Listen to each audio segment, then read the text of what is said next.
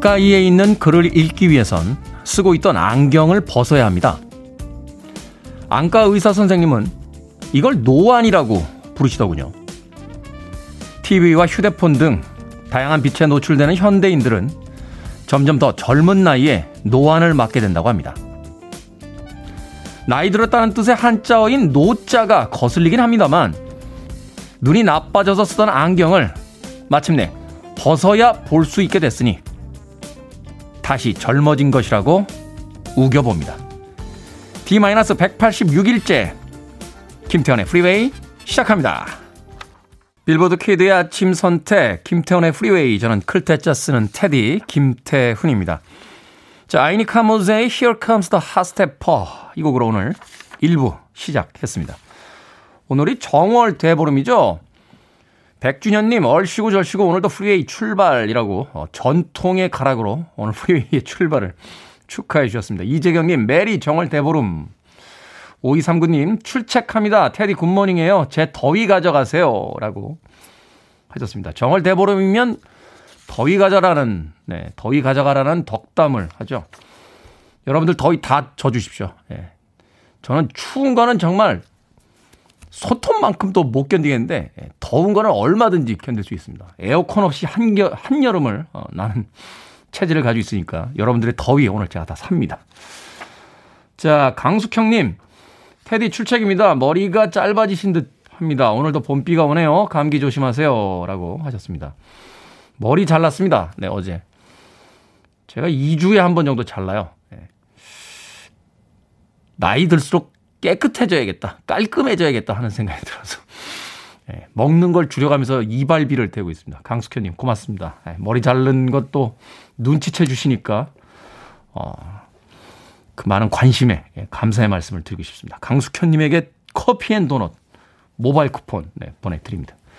서정아님 굿모닝 테디. 저 오늘도 운동 나왔습니다. 테디 들으며 하는 운동 오늘도 화이팅이라고 하셨습니다. 날씨가 어제보다는 조금 따뜻해진 것 같아요. 네. 그래도 사람의 그 감각이라는 게 참 묘한 게요. 절대적으로 춥냐 안 춥냐보다 어제보다 따뜻해지면 기분이 좋습니다. 우리가 왜 그 일기예보 어플 같은 거 보면 오늘 날씨 몇 도 이런 거 나오는데 그렇게 나오는 것보다 날씨를 예보해 줄 때는 어제보다 높습니다. 어제보다 낮습니다. 요렇게 이야기해 주면 그 옷차림을 입고 나가는데 옷을 입고 나가는데 좀 더 도움이 되지 않을까 하는 생각이 들어요. 네. 영하 9도다, 영상 2도다 이러면 감이 잘 안 오잖아요. 어제보다 조금 따뜻합니다. 네, 어제보다 조금 춥습니다 라고 하면 옷차림을 어떻게 할지 오히려 좀 편하게 이해할 수 있지 않을까 하는 생각입니다. 어제보다 오늘 조금 따뜻합니다. 자, 청취자분들의 참여 기다립니다. 문자번호 샵 1061 짧은 문자 50원 긴 문자 100원 콩은 무료입니다. 여러분은 지금 KBS 2라디오 김태원의 프리웨이 함께하고 계십니다. KBS 2라디오 yeah, go ahead. 김태원의 프리웨이.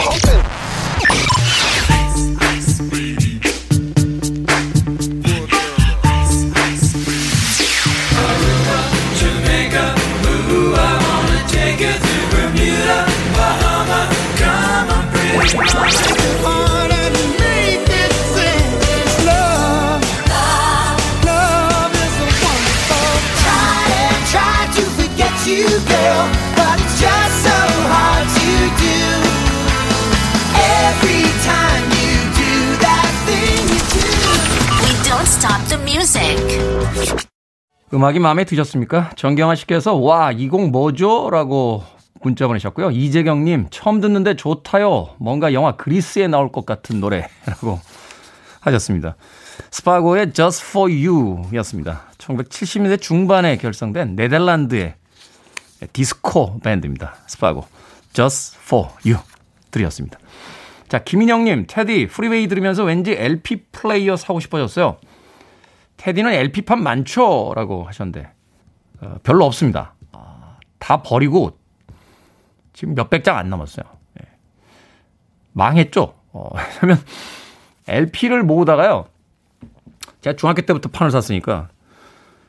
그러다가 80년대에 CD가 나오기 시작했어요. 물론 우리나라에서 이제 90년대나 돼야 본격 상용화됐습니다만 미국이라든지 유럽에서는 이제 80년대부터 CD가 나오기 시작했으니까요. 그래서 CD로 판을 모으기 시작했는데 이게 어느 순간이 되니까 너무너무 많이 늘어난 거예요. 그래서 아, 이제 대세는 CD다. LP를 정리하고 CD로 가자. 그렇게 돼서 LP를 막 다 나눠주고 예. 버리고 이사 갈 때마다 그러니까 추억이 있는 판들만 좀 이렇게 남겨놓고요. 다 CD로 바꿨어요. 예. 근데 요새 다 LP 사대요. CD는 재작년인가요?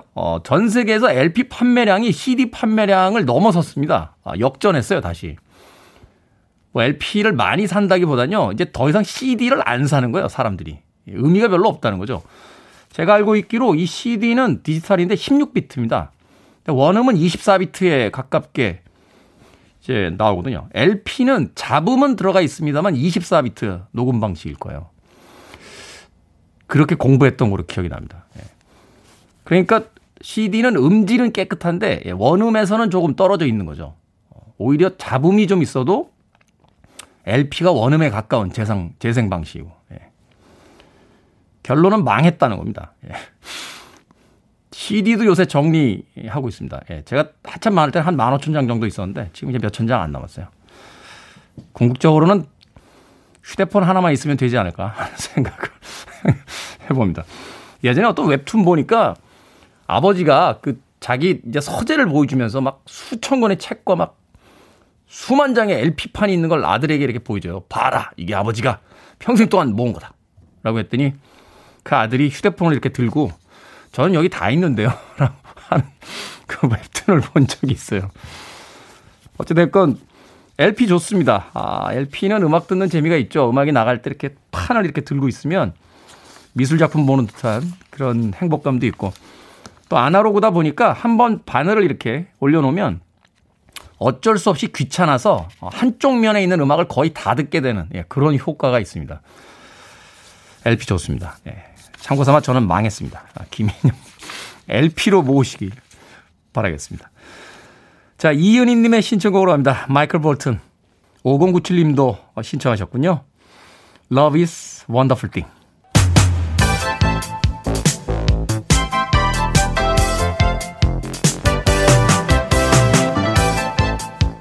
이 시간 뉴스를 깔끔하게 정리해드리는 시간 뉴스 브리핑 최영일 시사평론가와 함께합니다. 안녕하세요. 안녕하세요. 자, 오늘 프리웨이의 방송이 끝나는 시간인 오전 9시 네. 드디어 백신 접종이 개시가 됩니다. 정부에서는 뭐 1호 접종자라는 어떤 특정인보다는 접종 첫날의 의미를 두겠다 이렇게 이야기를 했는데요. 이거 굉장히 한국적이고 좋은 것 같아요. 네. 세계 최초 접종자 영국에서 시작됐어요. 90세 생일을 맞은 할머니였고요. 네. 미국에서의 첫 접종자 뉴욕의 50대 이주민 출신의 간호사였습니다. 자, 이렇게 이제 의미 부여를 하면서 쭉 접종이 시작되는데 우리나라의 경우에는 특정인이 1호 접종자가 아니다. 최근에 뭐 정치권에서 대통령이 먼저 맞아라 이게 무슨 얘기냐 다툼도 있었는데 아무 가치 없는 얘기고요. 1호 접종자 계획대로 쭉 갑니다. 전국 보건소에 지금 다 아스트라제네카가 내려가 있습니다. 9시가 딱 되면요. 동시에 지역별로 접종이 시작돼요. 네. 여기 뭐 60대 노부부, 의사 부부도 계시고 50대 간호사도 계시고 그래서 지자체별로 발표가 될 거예요. 지자체별로 다 달라요. 첫 접종자가. 그래서 우리는 특정인이 아니라 9시에 동시에 접종받는 모든 시민, 네. 1차 접종 대상자들이 동시에 1호가 됩니다. 드디어 1년여 동안 우리를 괴롭혔던 바이러스에 대한 인간의 반격이 이제 시작이 되는 거죠. 역전극이 됐으면 좋겠습니다. 자, 오늘 백신 맞으시는 모든 분들 예, 터미네이터와 싸웠던 코난이라고. 코난이 아니라 뭐였죠 이름이? 영화에서 코너. 존 코너. 네. 우리 인류의 대장이었죠. 인류의 대장 존 코너이신 걸. 하지만 터미네이터도 I'll be back 하고 인간을 또 도와줬잖아요. 바이러스가 도와줄 것 같진 않아요. 아, 그건 아니네. 네. 자, 가덕도 특별법, 의료법 개정안 등 주요 법안들이 있는데 이게 이야기는 나왔는데 현재 국회에서 처리 중입니까? 이제 이게 소관 상임위원회는 통과했고요. 네. 법사위를 어제 통과한 법안이 있고 오늘 통과될 법안이 있어요. 오늘 오후에 국회 본회의가 2월 임시국회 본회의가 열리면 주요하게 두 개를 보셔야 됩니다. 가덕도 신공항 특별법이 통과될 것이냐? 이거 통과됩니다. 왜냐하면 여야가 반대할 수가 없어요. 부산시장 선거가 바로 이제 4월입니다. 네. 그래서 이건 여야 모두 부산 시민들에게 우리가 했다고 지금 서로 차별화되지 않고 같은 목소리를 내고 있어요. 처리가 될 텐데 문제가 하나 있어요. 최근에 국토부가 주무부처 아닙니까? 바로 엊그제 이거 부정적이다.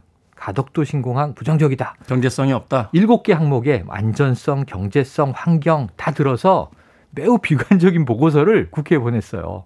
그러면서 이걸 왜 굳이 보내냐 하면 이런 문제가 있음에도 지적하지 않으면 주무부처로서 우리는 직무를 유기하는 겁니다.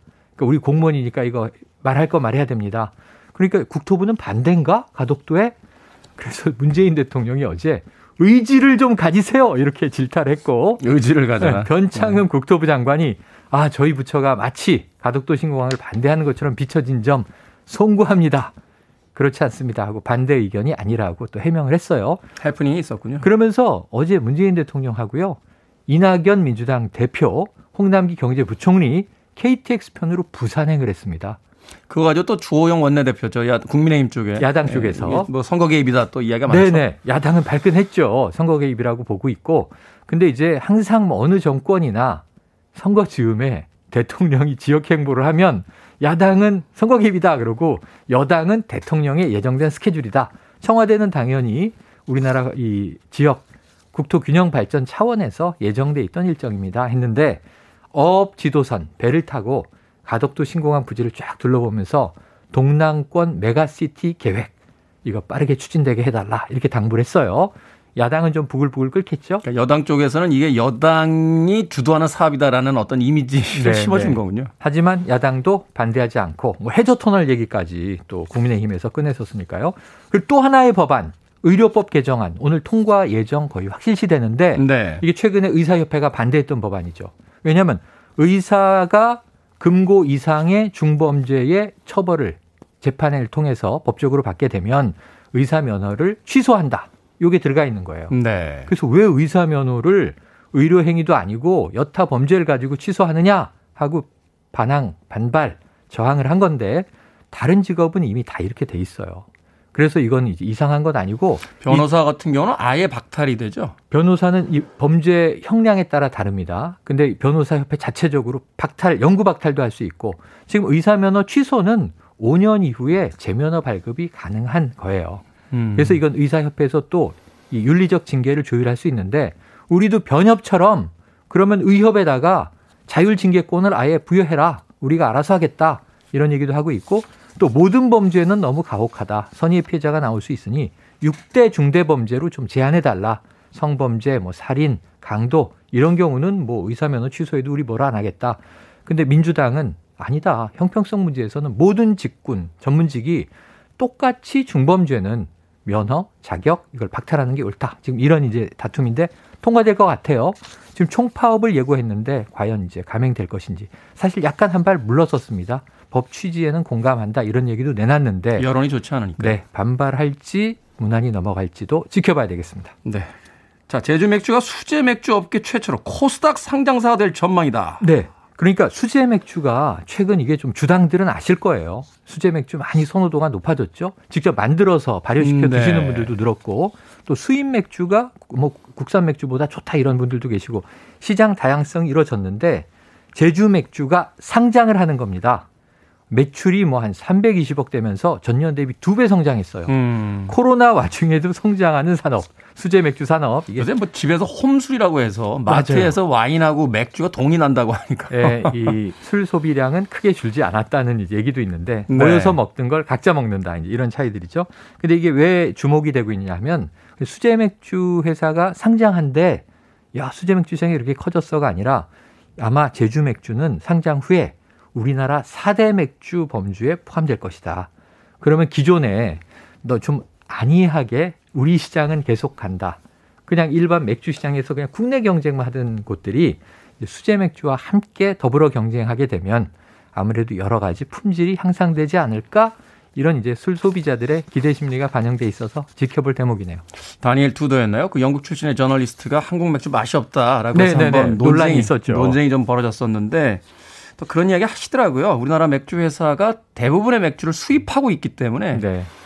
뭐 우리나라 맥주 안 팔리면 수입 맥주로 팔면 된다. 뭐 이런 맞아요. 안이한 생각을 가지는 게 아니냐. 제조가 안 팔리면 유통으로 메꾼다. 이렇게 흘러왔죠. 네. 그런 어떤 좀 정체되어 있는 시장에 좀 활기화됐으면 하는. 주문화 전문가인 김태훈 평론가께서도 앞장서 주시길 기대합니다. 자, 오늘의 시사 엉뚱 퀴즈 어떤 문제입니까? 네, 오늘 오전 9시부터 코로나19 예방접종이 시작되는 가운데 아스트라제네카 백신을 투여받는 모두가 1호 접종자가 될 전망입니다. 1호 하니까 생각나는 오늘의 시사 엉뚱 퀴즈예요.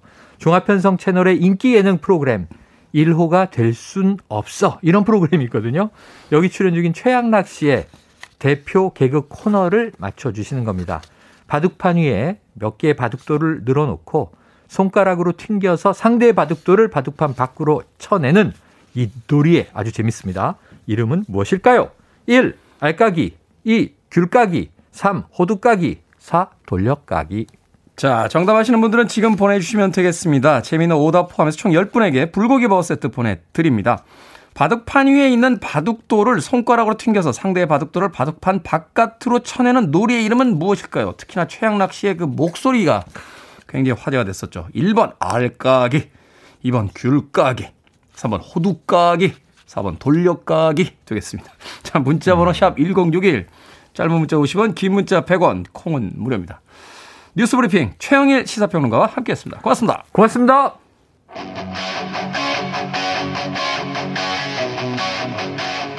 금요일인데 좀 달려볼까요? 포이즌입니다. Falling Angel.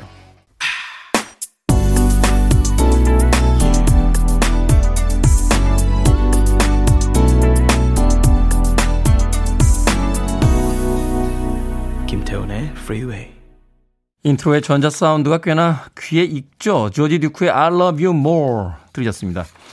얼마 전에 해체를 선언했던 다프트펑크라는 프랑스의 일렉트로닉 듀오가 자신들의 음악에 샘플링했던 그런 곡이었습니다. 조지 듀크 I Love You More까지 들으셨습니다. 자, 오늘의 시사 엉뚱 퀴즈. 바둑판 위에서 몇 개의 바둑돌을 손가락으로 튕겨서 상대 바둑돌을 바둑판 밖으로 쳐내는 놀이의 이름은 무엇일까요? 정답은 1번 알까기 되겠습니다. 자, 원수정님 부럼까기. 아, 오늘 정월대보름이니까 맞네요. 부럼. 땅콩하고 호두. 예. 호두는 근데 왜 그렇게 생긴 겁니까? 그 먹는 것보다 깨는 게 너무 힘들어가지고요. 저는 호두를 이렇게 깨가지고 알맹이만 이렇게 파는 거 있잖아요. 그건 지금보다 더 고가를 줘야 된다고 생각합니다. 예. 호두를 까는 건 보통 일이 아니에요. 원수정님 부럼 까기 보내주셨고요. 이재경님 테디 까기. 저 상처받습니다. 예, 그러지 마십시오. 의외로 섬세하고 여립니다. 예. K80874441님 깐데 또 까기. 아, 잔인하신데. 책이라고 닉네임 쓰였습니다. 양파 까기 매워서 정말 까기 싫습니다. 많이 까면 눈물 콧물 나오죠. 또 5097님 마늘 껍질 까기. 누구나 한 번씩 눈물 흘려본 적 있을 법한 코로나처럼 무서운 마늘이라고 보내주셨습니다. 자, 1061님. 아, 저희하고 문자 번호가 똑같네요. 닉네임으로 쓰시는데. 알까기 첫 문자 보내요. 근데 번호가 하필 1061 2년인 듯 합니다. 보내주셨고요. 남기영님 호박씨 까기. 뒤로 호박씨 까면 안 됩니다. 백은수님 메추리 알 까기. 장조림 하려고 메추리 알 까고 있습니다. 옛날 도시락 반찬으로 참 많이 먹었죠. 메추리 알. 네. 고혁진님 집값 깎기. 너무 비쌉니다. 라고 하셨습니다. 너무 비싸요. 네, 집값 너무 비쌉니다. 자, 재미있는 오답 포함해서 정답 맞춘 10분에게 불고기 버거 세트 보내드리겠습니다. 당첨자는 오늘 방송이 끝난 후에요. 김태현의 프리웨이 홈페이지에서 확인할 수 있고요. 포털 사이트에 김태현의 프리웨이 검색하시고 들어오시면 되겠습니다. 콩으로 당첨이 되신 분들은 방송 시간에 다시 한번 샵 1061로 이름과 아이디 보내주시면 저희들이 모바일 쿠폰 보내드리겠습니다. 자, 4615님. 테디, 어제 백신 수속 뉴스 보고 영어회화 공부 시작했습니다. 올해 연말에 정년퇴직하는 남편이랑 내년에는 퇴직여행으로 처음으로 해외여행 가기로 했거든요. 내년엔 갈 수 있겠죠? 라고 사연 보내주셨습니다. 작년에만 해도 올해는 갈 수 있겠지라고 생각했는데 뭐 백신 접종이 오늘부터 시작이 된다고 하니까 좀 기대를 해보겠습니다. 내년엔 정말 갈 수 있지 않을까요? 아, 그 최근에 뉴스 보니까요. 여행사에서 여행 상품을 팔기 시작했어요. 말하자면 이제 서울에서 파리까지 가는 여행 상품을 팔기 시작했는데 이걸 일단 사시면, 네. 일단 사시면 양쪽에서 이제 보름 동안 자가 격리가 없어지는 그 날부터 1년 동안 유효하답니다. 티켓 가격은 현재의 예전 가격의 한 50에서 60% 정도로 굉장히 많이 할인이 된다고 하니까 참고하시길 바라겠습니다. 비행기 타고 싶네요. 김수진님의 신청곡으로 합니다. 스매싱 펌킨스 1979.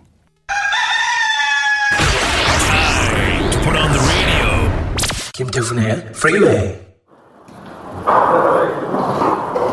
연합 50번 출발 예정 호기회원과 승객께서는 탑승권을 제대로 지참하시고 2번 탑승으로 탑승해 주시기 바랍니다. 승객 여러분 오랫동안 기다리셨습니다. 저희 비행기 곧 이륙하겠습니다. 안전위 시행 좌석 벨트를 매셨는지 다시 한번 확인해 주시기 바랍니다. 감사합니다. Ladies and gentlemen. 저희 승무원들은 여러분께서 안전하고 편안하게 여행하실 수 있도록 정성을 다하겠습니다.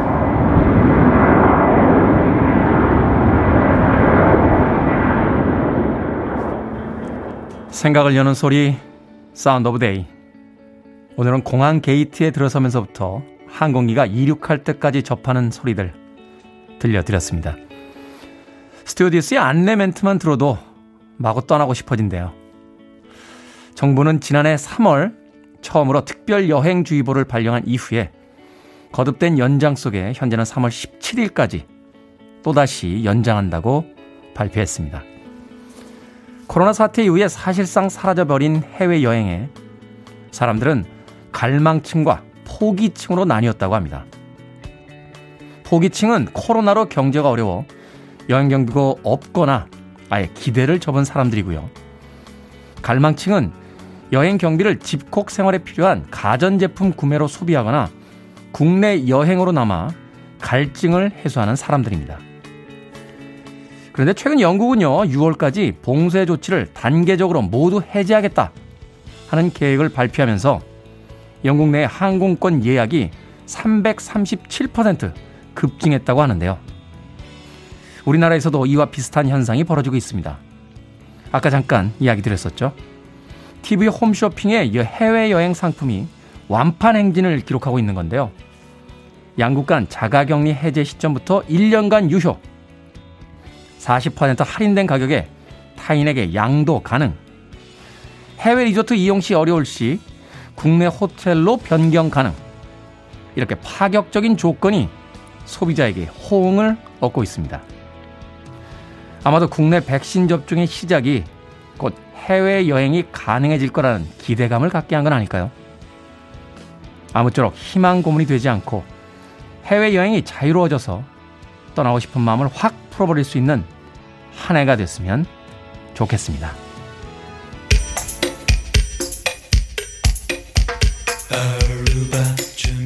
저는 무조건 하와이로 갈 겁니다. 더 비치 보이스 코코모. Listening to one of the best radio stations around. You're listening to 김태훈의 Freeway.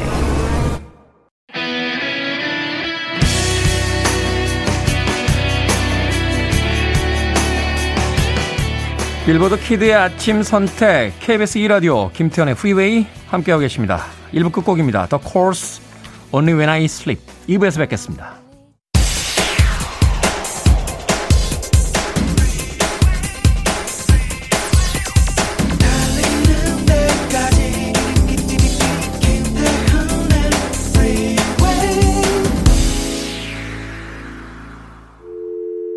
I need your arms around me. I need to feel your touch.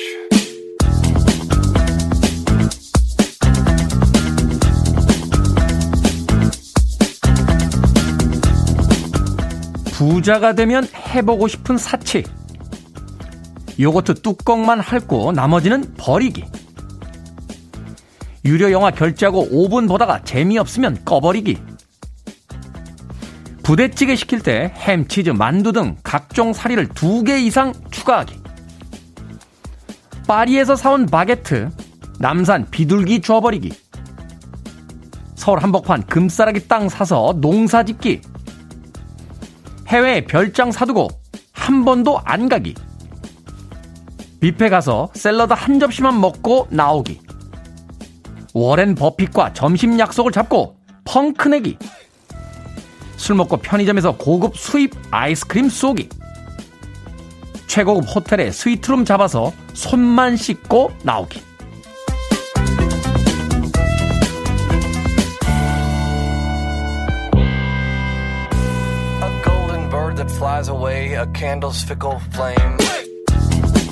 뭐든 읽어주는 남자, 오늘 읽어드린 글은요, SNS상에서 화제가 되고 있는 부자가 되면 해보고 싶은 사치였습니다. 어떤 무언의 여유로움이 느껴지지 않으십니까? 사소한 것에 연연하거나 계산하지 않고 거침없이 행동하는 과감함. 약간 이런 느낌이에요. 덤벼라 세상아. 확실히 부자가 되면 일종의 추진력이 생기나 봅니다. 제가 부자가 된다면 어떤 사치를 부려보고 싶냐고요? 일단은 이름 모를 섬 하나를 삽니다. 그리고 거기서 낮에는 낮잠 자고 물놀이하고 밤에는 떡볶이에 소주 한 잔을 하는 거죠. 물론 떡볶이에는 군만두, 메추리알, 순대, 모둠튀김, 중국 당면은 기본으로 추가를 해주고요. 침 넘어가네요. 날찰과 김가루 솔솔 뿌려서 참기름 두른 볶음밥까지 해먹는 겁니다. 근데 섬 하나 살려면 얼마나 듭니까? 호레노츠의 곡 리치걸, 이 곡으로 김태현의 프리웨이 2부 시작했습니다. 앞서 일상의 재발견, 우리 하루를 꼼꼼하게 들여다보는 시간, 뭐든 읽어주는 남자. 오늘은 부자가 되면 해보고 싶은 사치. 네. 이 중에서 뭘 해볼 수 있을까 이렇게 찾아봤는데요. 요거트 뚜껑만 핥고 나머지 버리기는 할 수 있을 것 같아요. 요 정도는 저도 할 수 있습니다. 네. 유료 영화 결제하고 5분보다 재미없으면 꺼버리기. 이거는 신작은 좀 힘들어요. 신작은 10,000원 정도 내야 되기 때문에 옛날 구작들, 예, 한 1,000원 정도 하는 거면은 제가 해볼 수 있습니다. 예. 그 이외에는 좀 힘드네요. 예, 다른 걸 하기가. 이거 참 폼날 것 같아요. 워렌 버핏과 점심 약속 잡고 펑크 내기. 워렌 버핏하고 점심 한 끼 하는데 몇 억 정도 든다라고 하더라고요. 투자 자문 이렇게 받는 거니까. 전화하는 거죠. 워렌? 미안해. 오늘 일이 생겼어. 못 갈 것 같아. 물론 환불할 필요는 없어. 다음에 다시 사줄게. 폼나지 않습니까? 영어가 안 되는구나.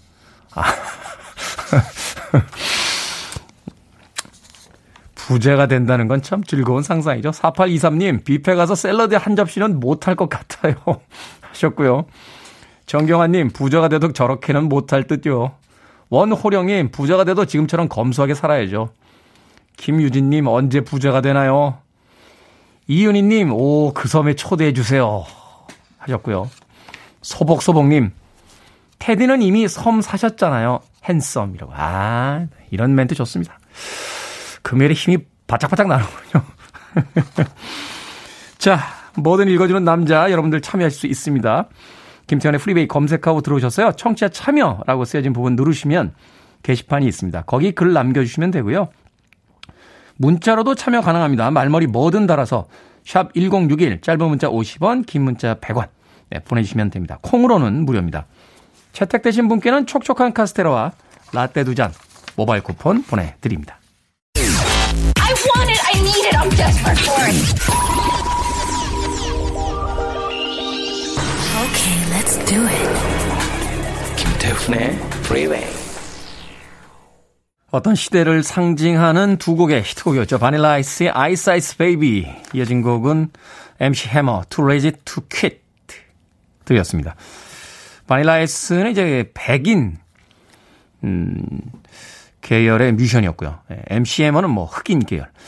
사실은 이 백인 아티스트들이 힙합 음악을 가지고 빌보드 차트에서 1위를 했던 기억이 별로 없는데, 이 아이스 아이스 베이비는 빌보드 싱글 차트 1위까지 올랐습니다. MC 해머는 말할 필요가 없고요.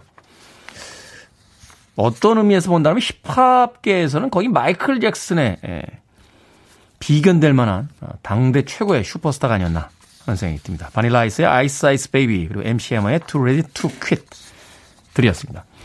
9175님께서 백투더 90인가요? 사무실을 못 들어가겠네요 라고 하셨습니다. 음악 들으시느라고 사무실 못 들어가십니까? 피자 한 판 보내드립니다. 들어가실 때 피자 한 판 들고 사무실 직원들에게 나눠주시면서 좀 늦게 들어오신 것에 대한 용서를 좀 받으시길 바라겠습니다. 음악 듣는 거 좋죠. 저도 2시간 동안 음악 프로를 진행을 합니다만 아침에 집에서 나올 때 우연히 듣게 된 라디오에 어떤 음악이 귀에 탁 걸리면 그 음악을 하루 종일 들으면서 기분이 좋아지는 그런 경험을 합니다. 9175님. 아마도 바닐라 아이스와 MC 해머의 곡이 9175님에게 그런 음악이 되지 않았나 하는 생각이 듭니다. 자, 김지현님, 테디 질문 있습니다. 혹시 스팅이 카메오로 음반회사 직원인가요? 서류 가방 들고 코믹하게 출연했던 뮤직비디오 아시나요? 경쾌한 록밴드의 곡이었던 것 같은데 검색하다 포기했습니다. 저도 기억이 잘 안 나요. 본 기억은 납니다. 본 기억은. 스팅이 이 뮤직비디오에 카메오로 자주 나왔어요. 어떤 그 락밴드의 그 뮤직비디오였던 것 같은데 밴드 멤버들이 막 이렇게 노래하다가요. 마지막에 이제 베이스 연주자를 구한다는 공고를 내요. 근데 벨소리가 들려서 문을 탁 열면 스팅이 이렇게 서 있어요. 그리고 베이스 구한다라고 해서 왔는데요. 라고 하면서 끝나는 뮤직비디오도 있었는데 음악 나가는 동안 좀 찾아봤는데 저도 잘 못 찾겠습니다. 이거 꼭 찾아보고 알게 되면 말씀드리도록 하겠습니다. 금상엽님, 신규 남자 간호사입니다. 요새 매일 사고를 쳐서 출근하면 선배들한테 혼나기 바쁘네요. 출근길 발걸음이 너무 무겁습니다. 하셨습니다. 직장생활 처음 시작할 때 그렇죠. 또 그런 과정을 통해서 배우는 거니까 너무 그 마음, 웅크러든 마음을 오래 갖고 계지 마십시오. 선배들도 사실 혼내긴 해도 그렇게 오래 마음속에 담아두지는 않을 거예요. 신규 남자 간호사라고 하셨는데 직업에도 신규라고 씁니까? 신규 DJ 이렇게 쓰나요? 네, 6개월 됐으니까 이제 저는 신규 DJ는 아닙니다. 네, 금상엽님 따뜻한 아메리카노 모바일 쿠폰 보내드리겠습니다. 커피 한잔 하시면서 여유 잃지 마시길 바라겠습니다. 메이플님, 오늘은 3월에 시작될 한 팀을 이룰 동료들 명단이 나오는 날입니다. 올해도 작년처럼 1년을 보낼 동료 너무 궁금하네요.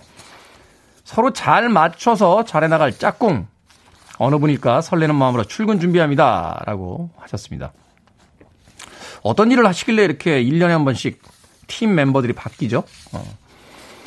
뭐 호텔이라든지 뭐 항공사의 그 항공 승무원들 이런 분들은 유닛이라고 해서 이렇게 1년이나 2년마다 한 번씩 이렇게 팀이 바뀌는 건 제가 알고 있습니다만 메이플님은 어떤 일을 하시는지 궁금하네요. 팀 동료들 중요하죠. 저도 회사 다닐 때 그 첫 번째 음반사에서의 팀 동료들이 참 마음에 들었었어요. 그렇다고 두 번째 음반회사의 동료들이 마음에 안 들었다는 뜻은 아닙니다. 생각해보니까 방송을 듣고 있을지도 모르겠네요. 두 번째 음반회사의 동료들도 참 사랑했습니다. 갑자기 진땀이 나네요.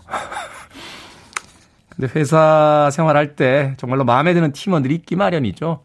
또 그러다가 개인적인 사정이라든지 또 회사의 사정 때문에 이렇게 흩어지게 되면 그 안타까움이 오래 남게 되고 하지만 또 그 이후에 만나는 팀 동료들이 예전 동료들보다 마음에 안 든다라고 해서 또 괜히 신경질을 부리게 되는 그런 경우들도 생겨야 되는데 언제나 지금 있는 팀의 동료들이 가장 소중하다라고 생각해보는 건 어떨까? 잠깐 그런 생각이 들었습니다. 김도현님. 김도현이 아니죠. 메이플님이시죠. 메이플님에게도 따뜻한 아메리카노 커피 한 잔 보내드리겠습니다. 김도현님, 이번 달부터 일찍 출근하게 돼서 출근할 때마다 듣기 시작했습니다. 중독됐어요. 근데 테디는 항상 보이는 라디오인가요? 뭔가 매일매일 아침마다 얼굴 보니까 신기합니다. 좋습니다. 움직이지도 않고 자리에 앉아있는 얼굴을 매일 보셔서 뭐가 그렇게 신기합니까? 김도현님. 역시 따뜻한 아메리카노 모바일 쿠폰 보내드리겠습니다. 김도윤님, 메이플님 콩으로 들어오셨는데요. 샵 1061로 다시 한번 이름과 닉네임 보내주십시오. 짧은 문자는 50원, 긴 문자는 100원입니다. 자, 나무늘보님의 신청곡으로 갑니다. 영화 속에 수록됐던 주제곡이었죠. The Wonders, That Thing You Do.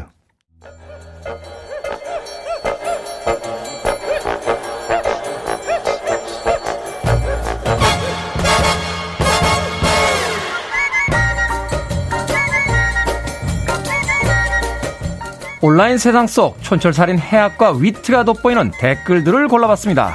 댓글로 본 세상.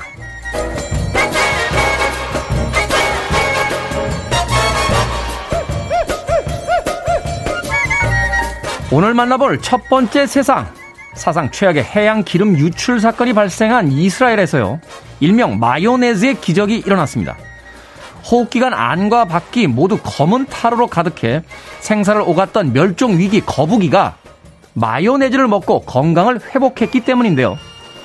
구체적으로 마요네즈의 어떤 성분이 거북이 몸속에 기름을 배출시켰는지는 알려지지 않았지만 일단 거북이가 건강을 회복했다니 다행입니다. 여기에 달린 댓글들입니다. W땡땡님, 아니 이게 대체 무슨 원리인 겁니까? B땡땡님, 이렇게 되면요, 건설 현장에 근무하시는 선생님들이 일 끝나고 삼겹살 드시는 행동, 꽤 신빙성 있어지는데요. 자, 어떤 원리인지는 잘 모르겠습니다만 이 기사 읽고 분명히 무조건 따라하는 사람 있다에 제 전 재산과 손모가지 하나 겁니다.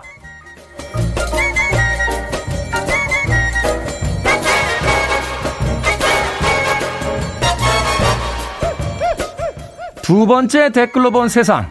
잔혹한 10대 청소년 범죄가 끊이질 않고 있는 가운데 이들의 처벌을 강화해달라는 사회적 목소리가 커지고 있습니다.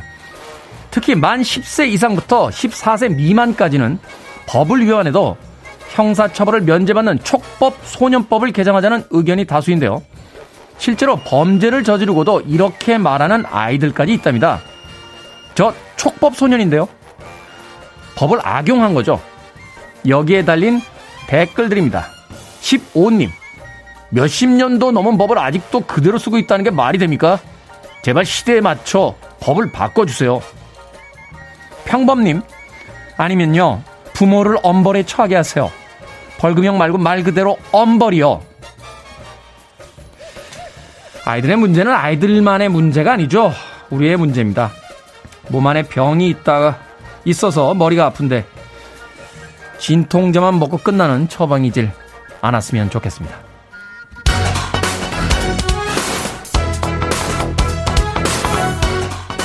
에이미 로렌입니다. Whole Wide World.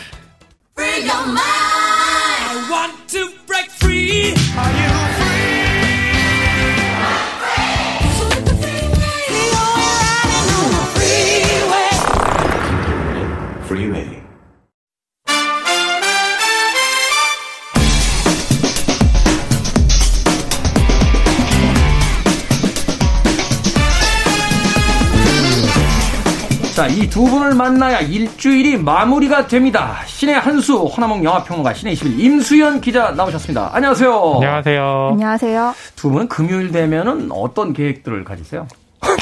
금요일은 아침에 여기 출연해서 영화 이야기를 한 후 집에 가서 빨리 자야 되겠다. 네. 그리고 일어나면 저녁 6시더라고요. 기분 좋지 않으세요? 아침 9시면 이제 일과가 끝나시는 거예요. 금요일인데. 임 기자님 어떠세요? 저는 이거 끝나고 보통 운동을 하러 가고요. 아. 네, 아. 헬스장이나 필라테스 예약을 한 거를 갔다가. 언제 대회 나가십니까? 대회는 안 나가고요. 아, 대회는 나가신 건 아니고요. 제가 운동을 안 하면 죽을 수도 있겠다는 생각이 들어서 시작했고요. 이 글 노동자들이 사실은 운동 네. 많이 하죠. 네, 뭐 해야 됩니다. 네, 무라카미 하루키는 뭐 운동하다가 결국은 마라토너가 되버리는 그런 작가도 있는데. 자, 오늘은 영화 아이. 네, 영화 아이 두 분의 평점부터 듣고 시작합니다. 허남웅 평론가, 몇 점입니까? 네, 저는 별 5개 만점에 3개입니다. 3개? 네, 선한 의도는 굉장히 좋았지만 영화적인 완성도에서는 좀 의문이 남는다로 정리하겠습니다. 아, 선한 의도는 좋았으나 영화의 완성도에서는 의문이 남는다. 네네네. 벌써 한 줄 평을 하신 거 보니까 퇴근하고 싶으신 것 같아요. 아니요. 원래 코너 맨 끝에 하는 건데. 하루 종일 해도 좋습니다, 여기는. 자, 임수영 기자님 어떠십니까? 저는 허남환 평론가님 의견에는 공감하지만 거기에 플러스 이거는 육아라든지 뭔가 이런 결핍된 상황을 진짜 경험해본 사람만이 쓸 수 있을 것 같은 디테일이 더해진 게 인상적이어서 네. 저는 별 관계를 얹어 3.5점 드리도록 하겠습니다. 3.5점. 네. 역시 허남웅 영화평론가의 아직 성인지 감수성은 낮다. 아, 네. 이렇게 이해하시는 건데. 경험치도 적고. 경험치도 적고. 네. 아직 그 여성을 이해하기에는 아직 한참 네. 모자라다. 아, 이렇게 이해해서 혼자인가 봐요. 자, 영화 줄거리부터 좀 소개를 해 주시죠. 네, 이제 보호 종료 기간이 이제 딱 끝난 지 얼마 안 된 아영이라는 이제 아동학과 재학생이 주인공입니다. 김향기 씨가 연기를 하는데요. 네. 이제 뭐 알바도 하고 이제 정부에서 나오는 그런 지원금 같은 거를 받으면서 굉장히 어렵게 살아가고 있는데 이제 이 아르바이트를 하면서 받는 돈이 너무 많다는 이유로 끼케야 100만 원 좀 넘는데 네. 근데 더 이상 이제 뭐 이제 보조금이 안 나오는 보조금이 나올 수가 없다는 그런 통보를 받게 돼요. 그래서 이 난관을 어떻게 헤쳐나갈지 고민하던 아영이 이제 술집에서 일하는 그 싱글맘 영채의 집에 베이비시터로 들어가게 됩니다. 영채는 네. 이제 유현경 씨가 연기를 하고요. 이제 유현경 씨는 이제 미혼모로서 아이를 낳았는데 돈은 없고 애를 키우려면은 돈이 필요하고 해서 술집 그 유흥업소에서 계속 이제 성매매 노동자로서 계속 일을 해요. 그렇기 때문에 아이를 돌볼 시간이 없어서 이제 베이비시터로 고용하고 이거를 이제 그냥 현금으로 주면은 이제 아영의 입장에서는 이제 공식적으로 수입으로 잡히지 않으니까 수입으로 잡히지 않으니까 계속 보조금을 받을 수 있고 계속 자기의 생활을 이렇게 영위해 나갈 수 있다고 하면서 둘이 이렇게 네, 합의하에 이렇게 일을 하게 되죠. 근데 영채 입장에서 보면 나는 엄마로서 자격이 있는 걸까? 나는 이 6개월 된 나의 아이를 이제 뭐 이제 우는 거 달래고 제대로 이제 보살피는 것도 못 하는데 이 아동학과 그 대학생의 아영은 너무 그런 걸 잘하는 거예요. 그래서 왠지 이게 자기가 의기소침해지는 것 같은 그런 와중에 자기의 아이 6개월 된 아이 혁에게 어떤 사고가 터지고 영채는 이제 아영 이 그 상황에서 너무 병원비도 많이 나오고 본인도 이제 상황인가 이 아영에게 모든 책임을 전가해야 되나라는 그런 고민의 기로에 서게 된다는 것이 영화 한 중반까지의 줄거리입니다. 네, 아이를 중심에다 놓고 네. 어떤 새로운 아르바이트 베이비시터를 찾고 있는 아영과 그 아이의 이제 엄마이자 또 다른 어떤 사회의 어떤 어두운 부분에서 이제 노동을 하고 있는 네. 영채의 이야기가 이제 펼쳐지는 그런 네. 영화군요. 잠깐 이야기 들었습니다만 남자는 안 나옵니까? 나오긴 합니다. 저는 이 영화에서 좀 인상적이었던 조연 캐릭터들 중에 아영이가 어렸을 때부터 그 보육원에 함께 자랐던 친구들이 있어요. 그래서 실제로 그 친구들과 한 집에서 살고 있는데요. 예전에는 같이 살았지만 지금은 밖에 나와서 같이 살고 있지 않은 것 같은 극중 이름의 경수였던 걸로 기억을 합니다. 네. 또 그 친구는 남자인데 그 친구 캐릭터가 뭐 나중에 뭐 풀리는 스토리도 그렇고 이 영화에 나오는 그 다른 조연 그 염혜란 배우를 제외한 조연들 중에서는 저는 좀 제일 인상 깊었어요. 네, 이 영화에 굉장히 중요한 남자 배우가 있어요. 누굽니까? 네, 아영과 채영이 결국에 함께 키우게 되는 아이. 아. 남자입니다. 혁이. 네. 혁이입니다. 물론 이제 아이 때도 이제 6개월. 아들이냐 딸이냐 남자냐 네. 여자냐 구분을 하긴 합니다만. 네.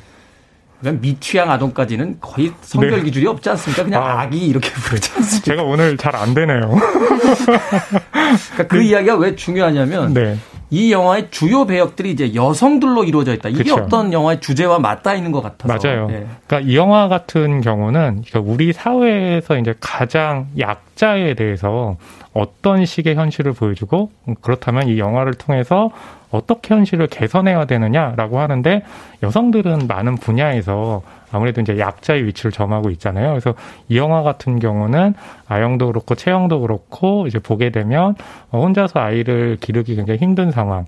그리고 또 보육원을 나와서 성인이 되어야 하지만 아직 여건이 되어 있지 않기 때문에 어떻게 해야 되나. 그러니까 영화는 우리가 봤을 때 재미를 위한 개념도 있지만 현실을 어떤 방식으로 보여주냐가 중요한데 그래서 며칠 전에는요 정부에 있는 관계자가 이 영화를 보고 나서 결국에 이제 보육원을 나온 사람들이 준비가 안 됐을 때 이 사회가 어떻게 할 수 있느냐에 대한 부분을 고민하겠다라는 또 기사가 나오기도 했습니다. 정부에 계시면은 그냥 네. 보고 받으시면 될 텐데 영화를 영화까지 만들어 드려야 꼭 그걸 알 수 있는 괜한 엉뚱한 생각이었고요. 네. 어찌됐건 이 영화의 줄거리에서 가장 인상적인 건 바로 네. 주요한 배역을 막 같은 여성들의 연대. 그렇죠. 그러니까 네. 아이를 키우는 데 있어서 또 네. 노동의 현장에 있어서는 네. 소외되어 있지만 네. 아이를 키우는 소위 다음 세대와 현 시대를 어떤 유지하는 가장 중요한 역할을 여성들의 연대로서 만들어간다. 이게 또 핵심이겠군요. 네, 네, 그렇죠. 그러니까 이게 사회 안전망으로부터 보호받지 못하는 사회적 약자들이 굉장히 많지만은 그중에서도 특히 아이를 돌봐야 되는 육아 상황이라면은 여성들이 훨씬 사회적 시선이라도 그렇고 또 힘든 일들을 많이 겪는 건 맞잖아요. 이 영화가 사실 돌봄에 관한 이야기예요. 아이를 어떻게 돌볼 것인가. 그리고 또 꼭 아이를 돌본다는 의미뿐만이 아니라 서로를 어떻게 돌볼 것인가에 관한 이야기이기도 하거든요. 그래서 기본적으로 뭔가 육아의 책임을 다 져야 될 것 같고 모성애, 엄청난 모성애를 가지고 있어야 될 것 같고 그런 사회적 압박을 받기도 하면서 이 세상에 온갖 어려움을 짊어지고 있는 여성들이 어떻게 서로의 결핍을 알아보고 서로의 그 부족한 점을 채워줄 수 있는지를 이 영화가 되게 섬세하게 보여주고 있습니다. 네. 그래서 허남웅 평론가는 세 개. 아니, 네. 제가 하나 덧붙이고 싶은 건. 잠깐만요. 약간 비겁해지시면 안 되고. 임수현 기자는 3개 반. 네, 결정을 주셨습니다. 발언권이 없나요? 아니, 농담이고 하나 덧붙이자면 왜 아들일까를 제가 생각해 봤어요. 그러니까 이제 부모 역할을 하는 딸일 수도 있는데. 그렇죠. 유현경 배우와 김향기 배우가 이제 일종의 부모 역할인데 그렇다면 그 밑에서 자란 아이는 무엇을 볼 것이냐. 이 아이들을 나를 위해서 노력한 이들을 위해서 좀 더 힘쓰지 않을까? 아마 그런 사회를 보여주고 싶어서 주요한 역할은 여성들로 채우고 아들 역할은 또 남자 배우로 하지 않았을까 싶은 생각이 들더라고요. 하나의 상징적일 수도 있겠네요. 남성들의 네. 사회를 위해서 희생해온 어떤 여성에 대한 어떤 그 은유일 그렇죠. 수도 있고. 네, 아마 그렇게 생각할 수도 있겠죠. 하지만 별은 3개죠. 아, 네. 자, 음악 한 곡 듣고 와서 계속해서 영화 아이에 대해서 두 분의 이야기 들어옵니다. Five Stair Steps. 우 차일드. 빌보드 키드의 아침 선택, KBS 2라디오, 김태원의 프리웨이, 신의 한수 허남웅 영화평론가, 씨네21 임수현 기자와 함께 영화 아이에 대해서 이야기 나누고 있습니다. Five Stair Steps의 우 차일드 듣고 왔습니다. 자, 허남웅 평론가가 앞서서 이 영화의 선한 의지는 네네네. 충분히 알겠으나 네. 완성도에는 고개를 좀 갸우뚱하게 된다. 네, 맞아요. 그 부분이 어떤 네. 부분인지 좀 이해해 주시죠. 그러니까 의도는 되게 좋은데 이 영화를 보면서 저는 기시감이 드는 게 이제 다르덴 형제라고 있어요.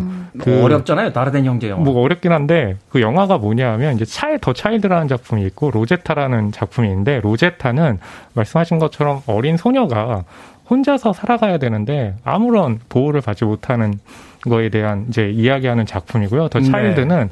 아직 성인이 되지 않은 그런 이제 어린 부부들인데 아이들을 양육할 수 없어 팔려고 하는 내용이거든요. 근데 이 영화 아이를 보게 되면 그 두 영화를 좀 섞은 듯한 인상이 있는데다가 그 다르덴 형제 영화의 트레이드 마크가 뭐냐면 인물의 뒤에 붙어가지고 뒷모습을 계속해서 보여주는 컷이 네. 트레이드 마크예요. 근데 아이를 보면 그 장면이 너무 종종 등장을 하는 거예요. 그러니까 이 물론 의미 있는 내용이긴 하지만 연출에 있어서 이걸 이미지로 옮길 때 너무 고민이 없었던 것 아닌가라는 생각이 들어서 저는 그래도 선한 의지에 조금 높은 점수를 준다고 쳐서 예, 이렇게 이제 별 3개를 주게 된 거죠. 네, 아이가 네. 등장하지 않았으면 2개 반짜리다. 그렇게까지는 아니지만. 네, 아무튼 좀 그렇게 이미지를 옮기고 한국적인 현실을 바탕으로 했을 때 좀 차별이 있어야 되는데 그런 지점이 저에게는 좀 보이지 않아가지고 예, 그렇게 좀 비판을 하는 거죠. 영화에서 있어서 그러니까 네. 무엇을 보여줄지도 중요하지만 how, 네. 어떻게 보여주는지가 그렇죠. 더 중요할 수 있는데 맞아요. 그 부분에서 아쉬움이 있다라고 네. 이야기를 해주셨습니다. 임수영 기자님은 좀 다르시겠죠, 생각이? 일부분은 허남은 평론가님 의견에 공감하는 부분도 있지만요. 저는 이 영화 연출 면에서 좀 이거 괜찮은데 라고 생각했던 포인트가 있어요. 여기서 유현경 씨가 연기한 영채가 성매매 여성이잖아요. 그렇죠. 술집에서 일을 한단 말이에요. 그렇게 되면 정말 필연적으로 특히 한국 상업 영화에서는 보기 불편한 카메라 연출이 딱 나옵니다. 여성의 그러니까 어떤 신체를 그 전시하듯이 보여주는. 네, 한다거나 네. 이렇게 뭐 이제 남자분들 사이에 섞여 있을 때 뭔가 이제 과도한 신체 터치를 하는 장면을 괜히 보여준다거나. 네. 그러니까 그게 물론 이 캐릭터의 지금 굉장히 곤란한 일을 겪고 있다는 거를 보여준다는 연출 의도일 수도 있겠죠. 근데 굳이 보여주지 않아도 우린 다 상상을 할 수가 있는데 네. 그걸 괜히 전시한다는 인상을 한국 영화를 볼 때 굉장히 많이 봤잖아요. 그런 요소들이 제 기준에서는 상당히 많이 거세되어 있고 그렇게 좀 그러니까 여성을 어떤 대상화시키지 않고 이야기의 주체로서만 다루고 있다. 네. 그 이야기를 해 주시는 거죠. 저는 이 영화에 염혜란 배우가 나와요. 네. 어떤 역할로 나오시냐면 영채가 그 일하고 있는 술집에 약간 주인, 마담으로 나오십니다. 네. 딱 첫 등장부터 어머, 염혜란. 대세잖아요. 최근에. 네. 최근에 염혜란 배우. 이런 연기까지? 라는 생각이 드는데. 이 염혜란 배우가 연기하는 캐릭터가 이 영채를 이렇게 악덕하게 구는 그런 여자가 아니라 오히려 이제 영채를 가장 생각하고 영채가 지금 굉장히 어려운 상황에 있으니까 어떻게 도와주려고 하는 또 캐릭터예요. 그러니까 뭔가 술집에서 일하는 여성들에 대한 묘사 면에서도 좀 예전에 스테레오타입에서 벗어나서 굉장히 좀 재미있는 흥미로운 연출을 보여주지 않았나 생각해 봅니다. 네. 허남웅 평론가가 짚어주지 않은 부분. 네. 이런 걸 이제 임수현 기자님이 지금 딸한테 짚어주시면. 자, 여기 이제 김향기 배우가 나오는데 이 김향기 배우에 대한 이야기가 좀 있더라고요. 많이 있더라고요. 어떠십니까? 영화 속에서 이 김향기 배우의 역할이 굉장히 중요했다. 그렇죠. 아, 새로운 연기의 어떤 변신 같은 걸 본 느낌이다라고 평들이 나오던데. 지난해 12월에요. 제가 유현경 배우와 함께 그 사석에서 만날 수 있는 그 자리가 있었어요. 근데 그때 이제 무슨 얘기를 했냐면 자기가 촬영장에 가면 김향기 배우가 너무 귀여워가지고 그 연기를 집중을 해야 되는데 너무 귀엽다고 얘기를 하는데 그 김향기 배우는 이 아이라는 영화에서 귀엽기만 한 것뿐만 아니라 굉장히 좀 어른스러운 모습을 보여주기도 하고요. 이 아이에서 되게 마음을 움직이는 대사 하나가 있어요. 언니 나쁜 사람 아니잖아. 극중 유현경 배우를 보고 그 얘기를 하거든요. 근데 그게 이제 시나리오에 있는 게 아니라 연기를 하다가 김향기 배우가 자연스럽게 나온 대사라고 얘기를 하는데 그걸 이제 임수현 기자님이 계신 그 매체 인터뷰를 감독 인터뷰를 보고 아 이런 게 결국에는 캐릭터에 어떻게 동화되느냐에 대한 그 신뢰가 아닐까라고 얘기를 하면서 역시 좋은 배우다라는 것을 좀 말씀드리고 싶네요. 네. 더불어서 저는 유현경 배우의 연기를 꼭 짚고 넘어가야 된다고 생각합니다. 유현경 배우가 사실은 이제 데뷔한 뒤에 이제 계속 해가 거듭될수록 어떤 연기의 변신, 또 깊이 이런 것들이 또 많이 생기고 있고 또 김향기 배우도 성인 배우로서의 어떤 자신의 역할을 이 영화 속에서 충분히 해내면서 그쵸. 여성 투톱의 어떤 연기가 이 영화의 어떤 가장 핵심적인 부분이 또 되겠군요. 거기에 염혜란 배우까지. 네. 남자는 아기로. 출연하고 있습니다. 자, 두 분의 이제 한 줄 평 들어봅니다. 네. 하나만 평론가. 네. 사회 비판으로 훈육하고 감동으로 돌보다. 뒤쪽으로 가면요. 네. 염혜란 배우가 연기한 캐릭터가 굉장히 독한 캐릭터였는데 갑자기 순해져요. 그 이유는 영화는 감동을 줘야 된다라는 것에 너무 그 연출이 집착되어 있어가지고 전 사회 비판적인 시선은 좋았지만 너무 대중적인 울음을 주려고 너무 쉬운 나갔다. 방식으로 문제를 해결해버렸다. 네, 그래서 이렇게 한 줄평을 했습니다. 네, 허남웅 영화평론가는 제가 뭐라고 하건 말건 끝까지 본인의 입장을 고수하고 계십니다. 자, 임수현 기자는 어떻습니까? 서로의 결핍을 알아볼 수 있는 사람들의 연대. 아, 따뜻하네요. 네. 한 줄평이 벌써. 네, 결핍은 연대의 필연 조건이라는 생각이 좀 들더라고요, 이 영화를 보면서. 근데 연대를 할 수 있다는 건 어떤 결핍이 있다는 거다. 네. 세상을 쳐다보는 두 개의 시선이 있잖아요. 기생충 같은 경우는 그 힘든 사람들이 더 힘든 사람들을 착취하는 구조의 어떤 이런 이야기를 통해서 세상의 어떤 아주 날카로운 부분들을 그렇죠. 보여주고 또 오늘 소개해 주신 아이 같은 경우는 힘든 사람들이 더 힘든 사람들을 도와주는 그러면서 어떤 연대의 구조로서 세상을 이해하는 방식이 있는데 오늘은 그 따뜻한 후자의 방식으로서의 영화 읽기가 있었습니다. 자. 아쉽게도요. 오늘을 끝으로 이제 씨네21 임수현 기자님은 또 다른 활약을 위해서 잠시 이곳을 떠나셔야 될 것 같은데 짧은 시간이었습니다만 같이 해주신 그 소소한 어떤 좀 감회 좀 밝혀주시고. 네, 반년 정도 함께했더라고요.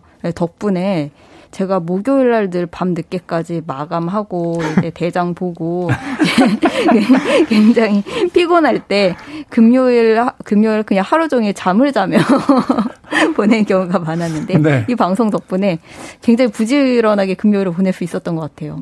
10시나 11시에 운동하러 간다는 건 사실 말이 안 되는 거거든요. 목요일 마감 노동자에게. 네.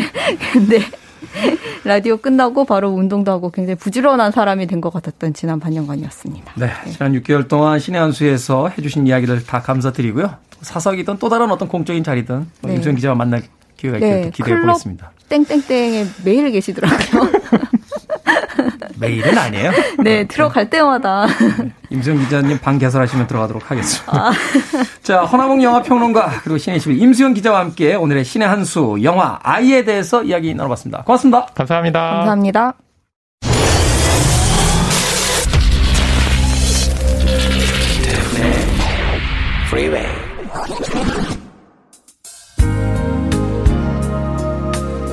KBS 2라디오 김태훈의 프리웨이 B-186일째 방송 이제 마칠 시간입니다. 올레타 아담스의 I Will Love You 오늘 끝곡입니다. 편안한 금요일 보내시고요. 주말 행복하게 보내십시오. 저는 내일 아침 7시에 돌아옵니다. 고맙습니다.